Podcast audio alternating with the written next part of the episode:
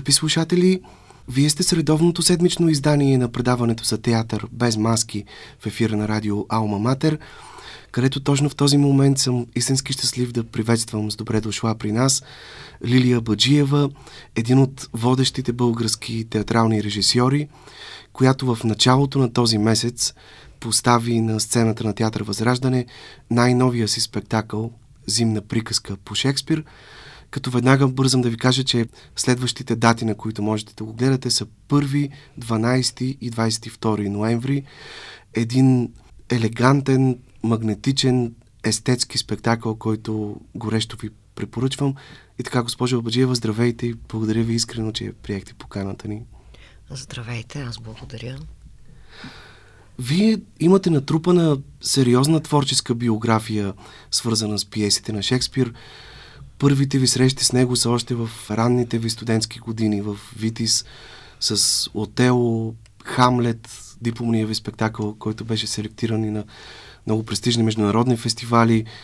По-късно вече на професионална сцена отново Отело, Ромео и Жулиета, Мяра за мяра. Преди няколко години поставихте за първи път на българска сцена Цимбелин. Работили сте по негови текстове с актьори от Русия, Съединените щати, Германия – какво ви мотивира обаче сега при поредното си завръщане към света на този гениален драматург да изберете именно зимна приказка, последната заедно с бурята негова история, пиесата, с която на практика той се прощава с театъра и в която има закодирани едни дълбоко поетични послания. Да, така е. Наистина, последните пиеси, така, Лебедовата песен, може би Бурята на Шекспир. Но и въобще, първо да кажа, че за мен Шекспир е толкова предизвикващ и предизвикателен, не само по отношение на работата ми в театъра, а, някакси, когато четеш Шекспир, все едно, че четеш опитите на Монтен. Аз винаги казвам, че за мен той е философски и психологически iCloud на света защото в неговите пиеси по трагически или комедиен начин са описани така архетипните човешки взаимоотношения. Въобще, да кажем, зимна приказка за мен е винаги била ужасно привлекателна и привличаща пиеса. Тя е определена от театралните изследователи Шекспироведи като част от тези негови пиеси, които те условно наричат романси. Какво да кажа? Да, те са писани тези пиеси в последния период от неговото творчество в края на живота му. И зимна приказка се отличава по някакъв начин от останалите романси по това, че поне според мен е от първо до трето действие, въобще аз тази част дори я наричам първа, тя се развива за мен като антична драма и затова и по този начин я поставих, именно като антична драма, а пък в четвърто и пето действие така нещата отиват към нещо, което е изключително характерно въобще за романсите на Шекспир. И това е, че понятията като добро и зло, те не се съдържат, как да кажа, имплицитно. Те са разпознаваеми. Шекспир прави така, че да ни ги яви веднага носителите на доброто и злото и прави така, че всъщност някакси не като в приказка, а може би както би му се искало на един вече помадрял човек, хармонията в света някакси да ако е възможно доброто да претопи злото, т.е. по някакъв начин да се стигне до едно, както е в случая с зимна приказка, главният герой, който така обхванат от ревност, погубва себе си, любимата си, децата си. В крайна сметка той се разкаива за това, стига до покаяние и има така една втора част, която аз наричам пасторална, която дори след като са издадени пиесите на Шекспир, един век по-късно, тази втора част дори е представена самостоятелно, като Флоризел и Пердита. Така че, какво да кажа, това, което на нас би ни се искало да се случва в живота, т.е. несправедливостите, които човек причинява или са му причинили, цели епохи, които, как да кажа, са характерни с това, че има хора, които страдат. Много би ни се искало да не е така. И в крайна сметка Шекспир го прави по този невероятно трагически, комедиен и вълшебен начин в зимна приказка и това, което аз се постарах е всъщност да намеря адекватния сценичен живот на всичките тези смисли и значения, които ме вълнуват в пиесата. Всъщност, ако приемем тази пиеса като едно предупреждение, което късният Шекспир отправя към нас и което буквално се врязва в съзнанието и потриса сетивата на зрителите, то как най-точно бихме могли да формулираме това предупреждение? Какво се случва в човека, за да се стигне до това, което виждаме, как един просветен ум, светъл, млад човек, владетел на уважавано кралство, възпитаник вероятно на престижни колежи и университети, в един момент може да стигне до там, че да загуби човешкото в себе си и обсебен от това зеленооко чудовище, ревността, както е нарича Шекспир, да разруши собствения си свят и света на най-близките си хора? Ами, вижте, Шекспир за това е, как да кажа, велик автор, за това не знам колко те са може би стотици, хиляди, десетки натрупванията, наслагванията на негови изследователи, естети, поети, които са откривали смисли и значения – които той едва ли, едва ли казвам, че всичките тези, как да кажа, концепции, които разработват неговите изследователи върху неговите пиеси, едва ли всичките тях е имал предвид, дори да вземем един единствен конкретен текст. Но защо той ни интересува и днес? Защо Ян Кот пише Шекспир наш съвременник? Да. А, ние живеем доста след епохата на Ян Кот и също бихме могли да кажем, че Шекспир е наш съвременник.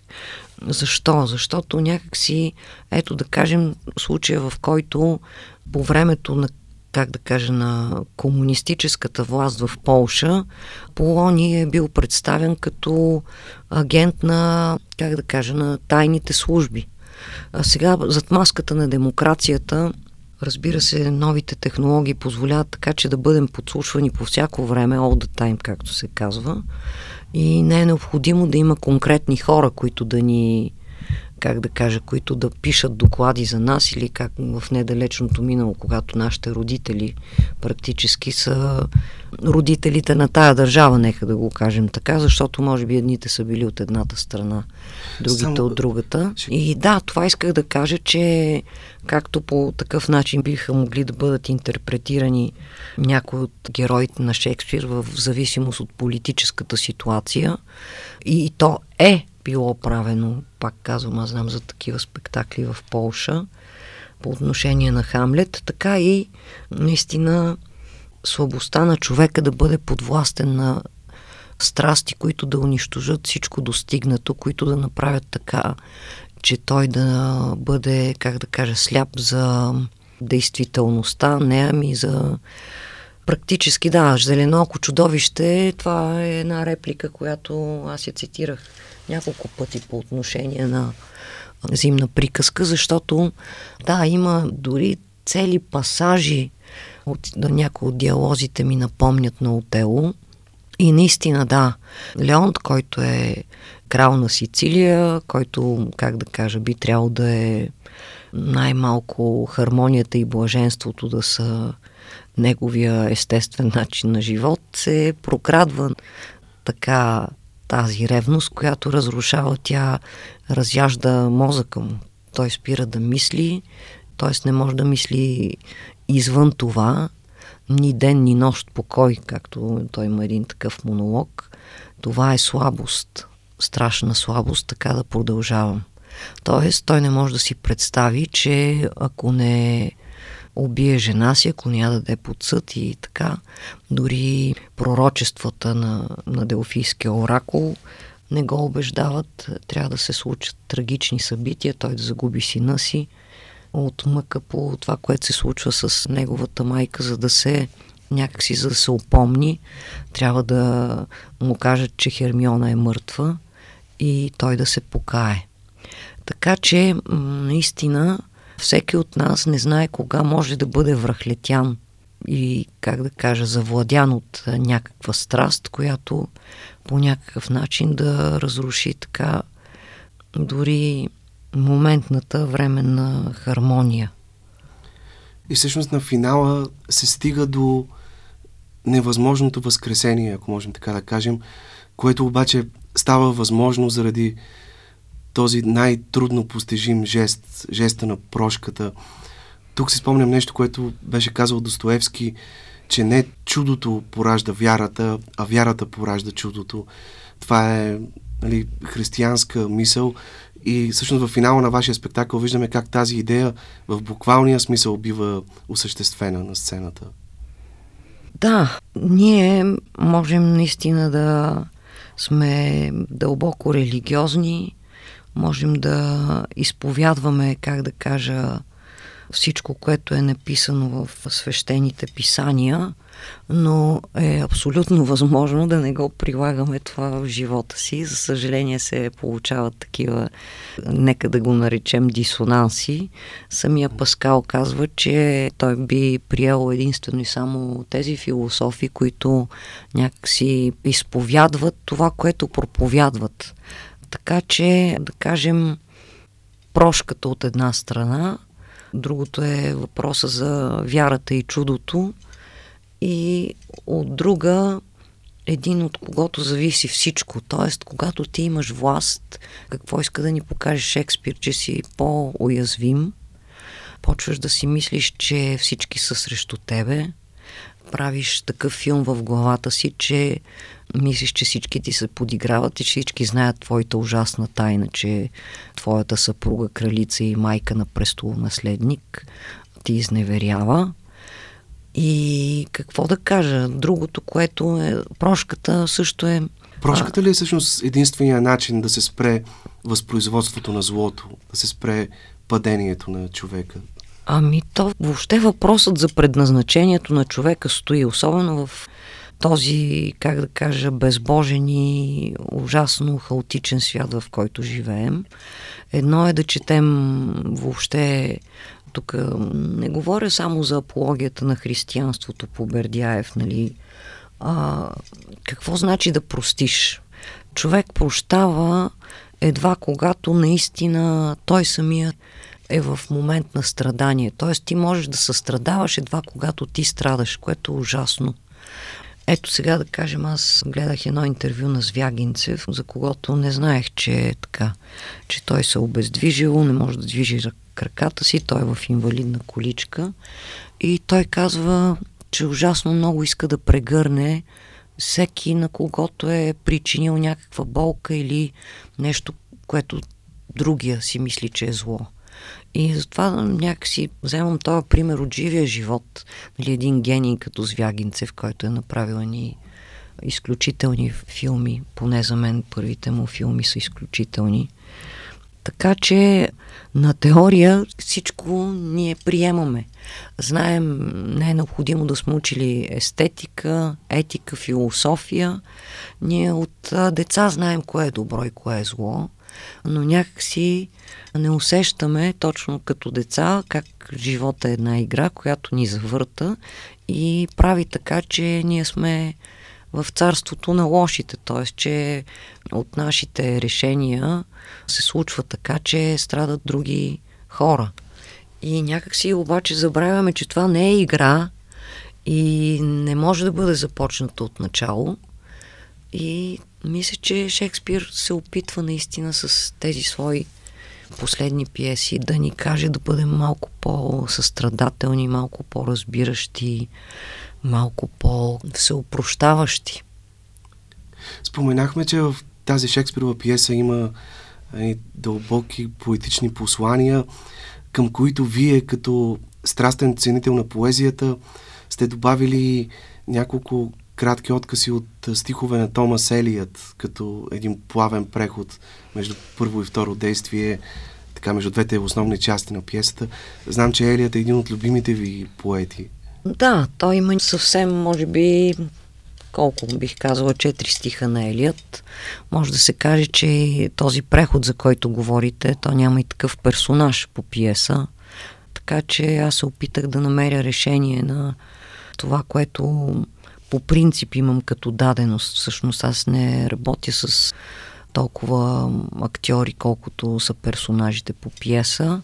От друга страна, Зимна приказка е една пиеса, която някакси мястото на действието се сменя доста интензивно и въобще тя не е за едно такова камерно пространство или човек трудно би си представил, да, това че, е сериозно предизвикателство. Че за да такова камерно пространство, каквото е пространството на този театър и аз затова се радвам, че това, което ми предложи Васил Абаджиев като решение, то просто не, че ми го предложи, ами някакси буквално освен, че е образ на спектакъла, много силен образ, то този сценографски, как да кажа, това негово сценографско решение реши изцяло не само тези проблеми, за които говоря, ами някак си му даде и поезия, и страх, и тези жестоки моментите на жестокост, в които изпада този, така да се каже, крал на Сицилия.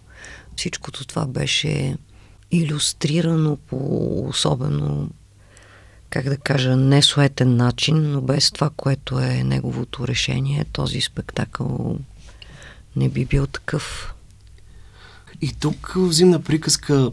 Виждаме един предпочитан от вас естетически образ, така както са повелявали традициите на античния театър и на елизабетинската епоха, женските роли да се играят от мъже, актьори, като един опит за достигане до андрогинния образ, мечтата за сливането на мъжкото и женското начало в едно същество, този купнеж, този идеал, до който сякаш сме най-близо, когато сме в юношеската си възраст. Да, винаги са ми задавали въпроса защо само мъже. Ами да, мога да кажа, че в юношата дева и андрогенийния образ се състои цялата хармония на света, според мене. Разбира се, това е така, това няма нищо общо с никакви джендър, трансджендър, транссексуални, не знам какви теории. Това е един така символ, един философски образ на хармонията и да, когато работят на професионална сцена, където и да съм поставила по света, винаги работя с мъже актьори. Единственото изключение, защото развих привързаност към просто не мога да си представя. Тя не е просто естетическа, тя е привързаност, тя е също така свързана и с моята лексика и с начина по който въобще развих театралната си лексика с работата си по Шекспир.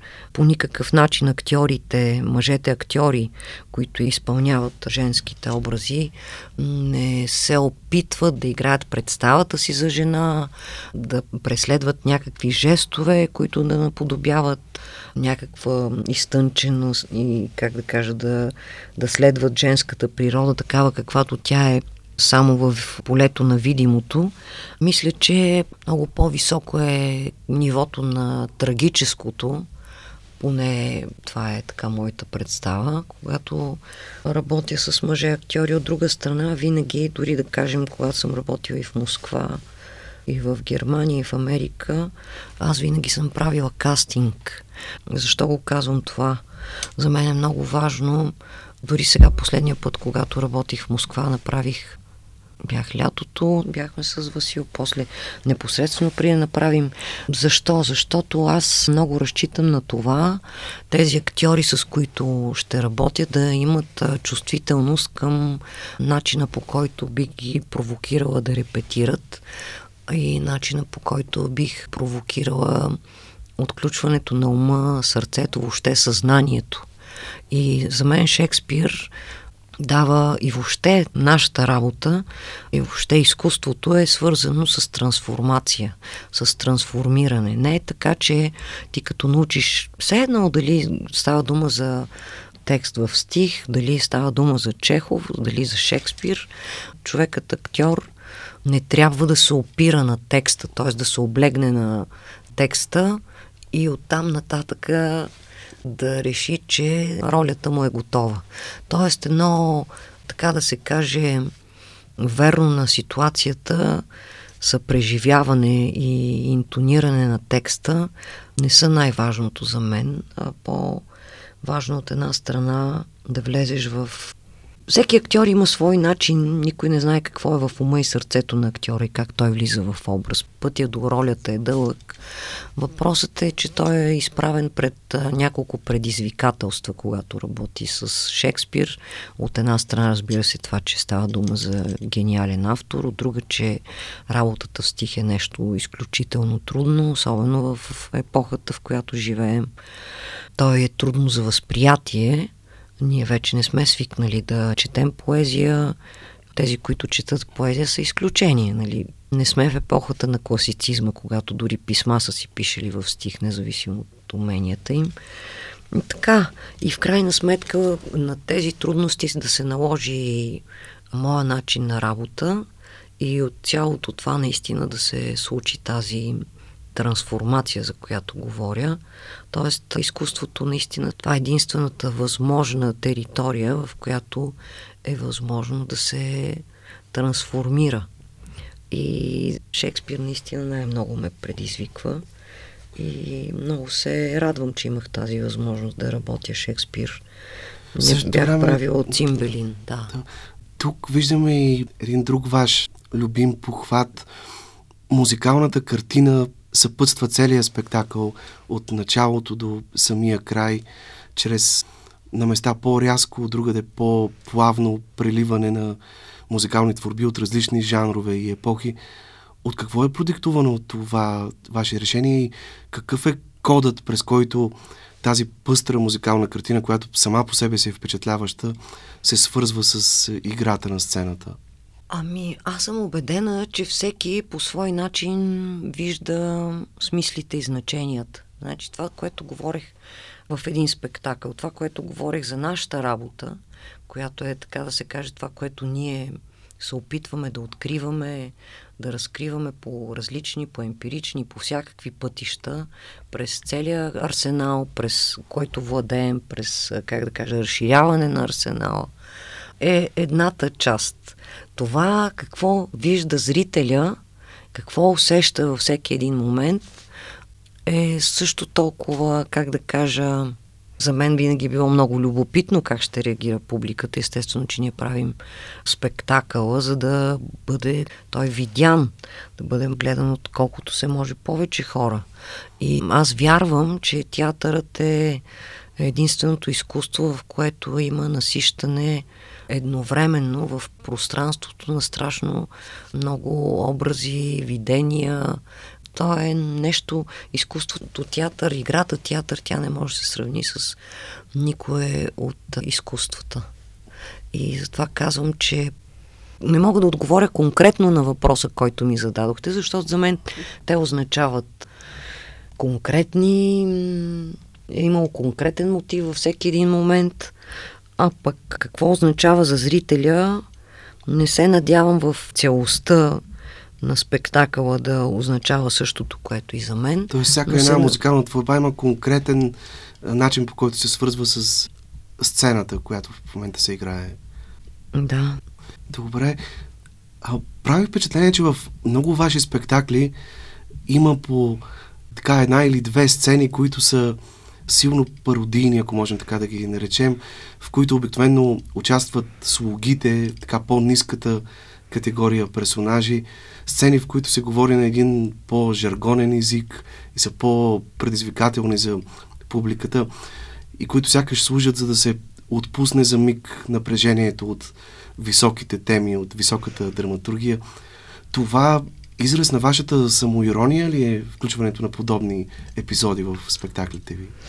Ами, първо трябва да кажа, че за мен идеята за свръхинтерпретацията е нещо, което съпътства въобще всичките ми работи по Шекспир. Първите ми са наистина още от втори курс, но моят дипломен спектакъл Хамлет беше подчинен на това, на свръхинтерпретацията и аз не вярвам, че е възможно в днешно време във времето, в което живеем, някакси тази идея да не подчинява цялата ми работа и съответно аз да не съм подчинена на идеята за свръхинтерпретация. Тоест някак си ми се струва, че личностното присъствие на актьорите не е необходимо това да е Хамлет, въпреки че си спомням, това бяха едни току-що завършили актьори, с които аз работех още преди те да завършат, когато правихме Хамлет, но някакси аз тогава вярвах и вярвам, че им вмених всички те по някакъв начин да се чувстват Хамлет.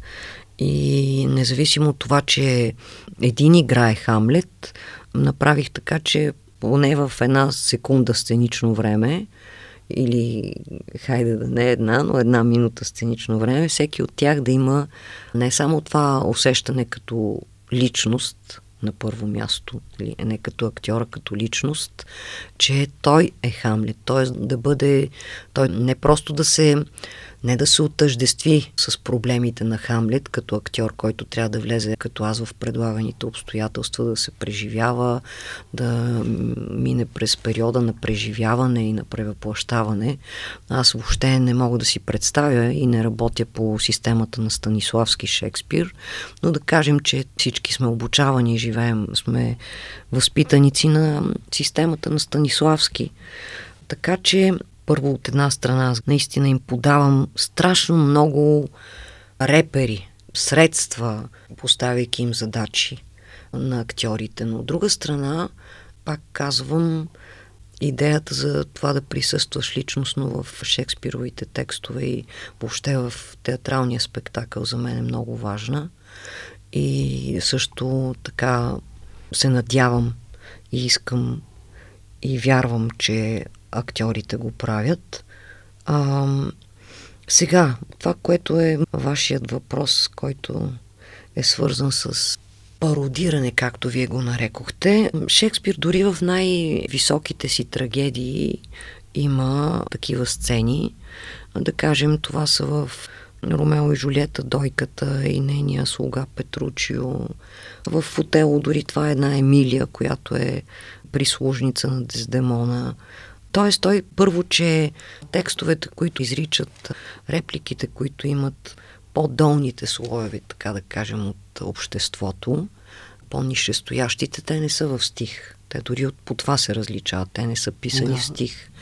Той се опитва да ни каже дори чрез езика, че те не са равни на тези, които са над тях. А от друга страна, точно пък аз вярвам, че не само, че вярвам, за мен театърът не може да съществува без възбудата от играта.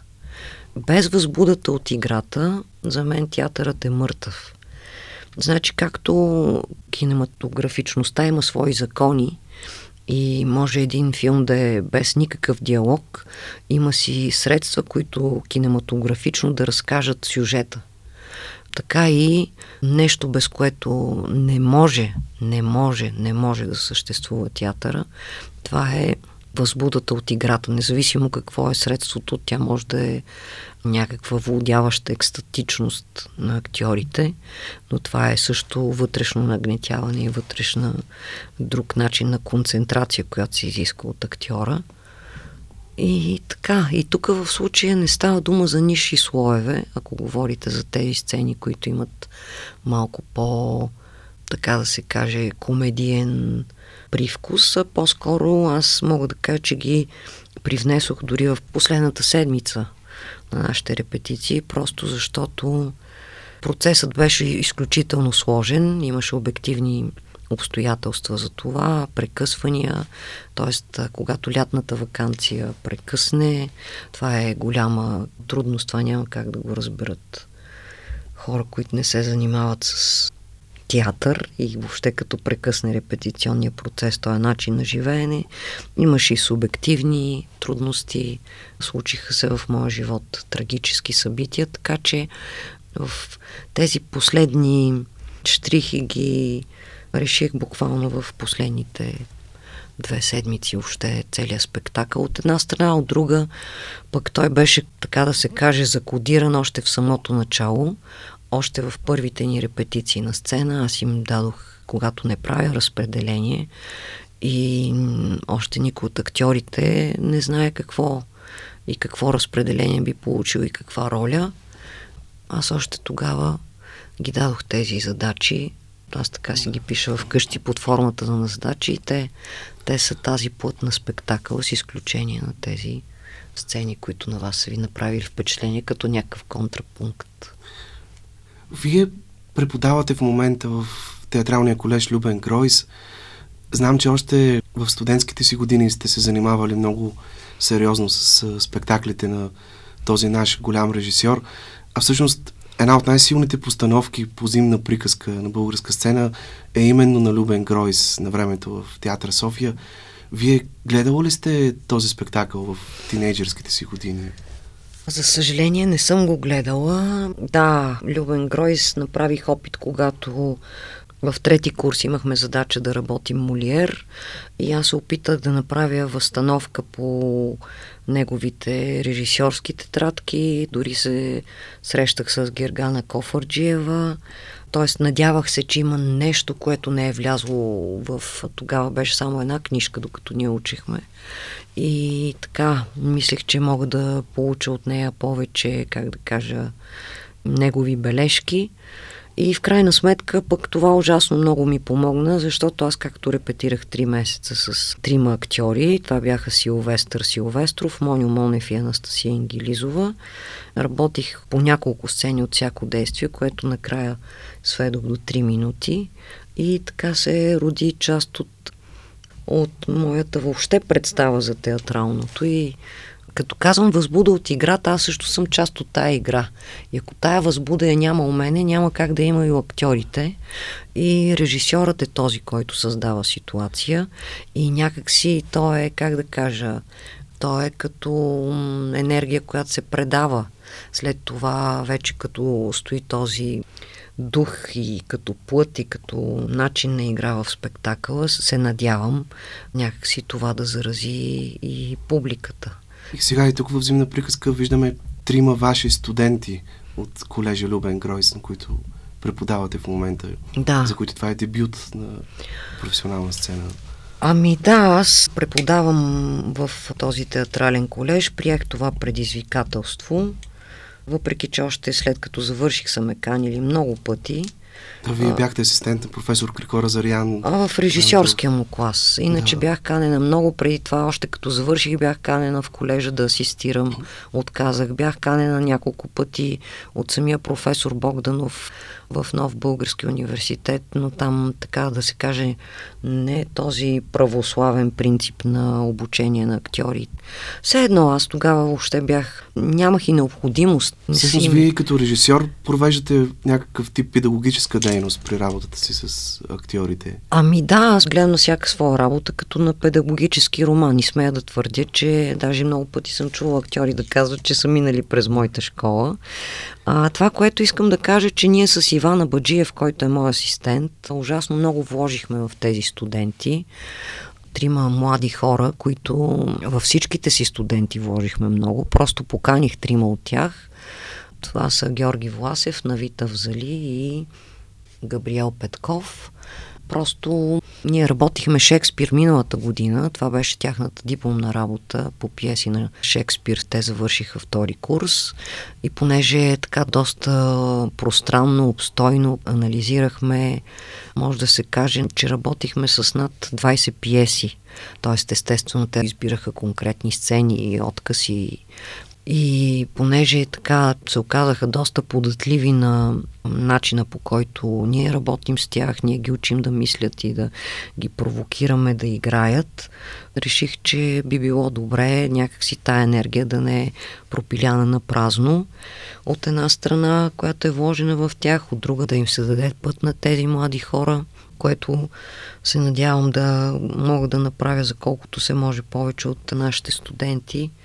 И най-лесното за мен беше да направя кастинг, нали, но не беше това. Знаех, че могат да се явят много млади хора и сигурно щяха да се явят, но така.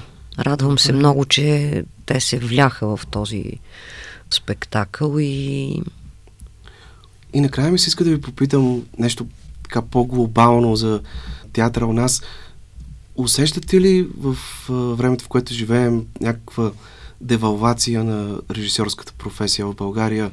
Като че ли все по-рядко така виждаме сред младите ви колеги хора, които дават индикации, че могат да се превърнат в сериозни наследници на големите режисьори в българския театър, от поколението на вашите учители, от вашето поколение. И как гледате на тази вече сериозна тенденция все повече актьори да започват да поставят на сцена и да се изявяват като режисьори? Първо, по отношенията на младите хора, винаги съм вярвала в младите хора и нищо не може да ме спре да го вярвам и в момента. Друг е въпросът за това. Ами вижте сега, то вече някакси наистина девалвира, така да се каже, режисьорската институция. Това, че, да кажем, един актьор е играл и е работил дори, той може да е играл в десетки спектакли, да е работил с десетки режисьори, но това не го прави режисьор и дори това, че той поставя и има мизансцени и има актьори, които произнасят текст, също за мен не го прави режисьор. Така че жалко е, че театралните специалисти и тези, които театралната критика по-точно, всъщност тя отстъпи позиции. Когато ние още учихме, имаше много сериозна критика.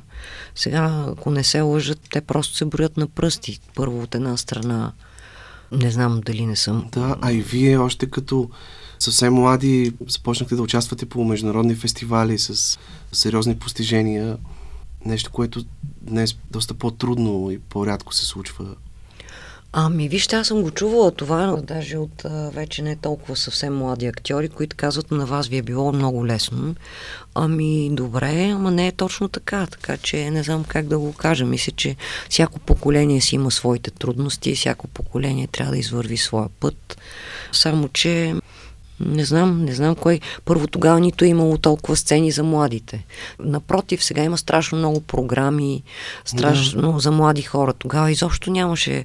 Това, че аз поставях още в трети курс, беше някаква нещо свръхестествено, не знам как да го кажа, но то се дължи на това, че конкретни директори са идвали, гледали са, виждали са моята работа и са ме канили. Да, Галин Стоев, Явор Гърдев започнаха като много млади Ами... на софийски сцени тук. Да, може да се каже, аз Явор и Галин бяхме поканени още имаше един... Ето, това са, това са много грехове. Имаме към много... Ние много забравяме. Първо имаше един изключителен директор, може да се каже продуцент, менеджер с изключителни качества, който беше директор на Сливенския театър, Златко Голеков, да. който той още от трети курс ме канеше. Аз работих при него едва в пети курс, защото тогава ме покани пък професора Зарян и правих женитба Самата аз, когато бях трети курс, работих с третокурсници, т.е. от много посоки бях поощрена. А и Хамлет излезе като спектакъл на Сливенския. Да, да, той си е професионален спектакъл на професионална сцена. Това, че аз тогава поканих тези момчета, които всъщност вече бяха завършили, други така, всъщност Рачков завършил една година по-рано от другите, Димитър Рачков, иначе всички останали, Деян, Донков, Моню Монев, Людмил Иларионов, Силвестър Силвестров. Това са момчета, с които, Васил Василев, с които аз работех още в студентските си години и така, но по-стресиращото от всичко е, че това, което е най-ужасяващото в българския театър е неговия начин на финансиране. То уби природата на театралното. Никъде в Европа, никъде в Европа няма такъв начин на финансиране на театрите. Това е първо една от най- несъвършените форми като бюджет, делегирания бюджет. Второ, то предизвиква не, ами едва ли не задължава да се произвежда една, меко казано, акварелна проба комедийност, която няма нищо общо с високата комедия, която владееха, да кажем, актьорите от златната епоха на сатиричния театър. Тоест, комедийното е принизено до нивото на, не знам, това от една страна. Процесите, за които вие говорите от друга и от трета е, че артистите, искам да го кажа, се страхуват. Артистите се страхуват артистите се страхуват за хляба много повече, отколкото да, ние можем да знаем как са живели нашите родители, нашите учители под страх от цензура в а, социализма, но от актьори, които са работили тогава, съм чувала, че сега е много по-страшно. Тоест, Този страх, който стои у актьора, е съсипващ, съсипващ за актьора, съсипващ е за професията, това съсипва етиката, въобще на професията, съсипва самото предназначение. Една голяма част от тях са забравили защо въобще са посегнали към това. Не казвам всички, казвам една голяма част. Когато да. ти превърнеш това в професия, в най-лошия смисъл на думата, просто като ходене на работа и нещо като задължение, това е края на, на артиста. Аз ви благодаря искрено. Това е наистина сериозна тема, на която се струва да посветим едно цяло предаване. Благодаря ви за този разговор. Разбрах, че Иван Добчев ви е поканил да работите с неговите студенти, така че ще очакваме с нетърпение и следващия ви спектакъл, който ще можем да ами... гледаме. Да, но аз също спечелих. Не знам дали ще работя с студентите на Иван Добчев. Аз съм му предложила текст. За мен това е голяма чест, че той ме кани, но по-скоро това, което ми предстои са двата дипломни спектакъла с нашия клас. Те сега ще се дипломират, които ще направим заедно с Ивана Баджиев. И аз всъщност съм, така имаш един конкурс, на който се явих миналата година в Сфомато за камерни така спектакли, като мислех така да предложа нещо, с което с, да с едно изречение, тъй като трябва да приключим. Ами да, и вместо да бъда част от тази класация, всъщност театър с фомато ми присъди, така се каже, отделна награда, т.е. аз ще правя ателие в театър с фомато Войцек Бюхнер. Това е прекрасна новина. Благодаря ви много. Наш гост днес беше режисерът Лилия Баджиева.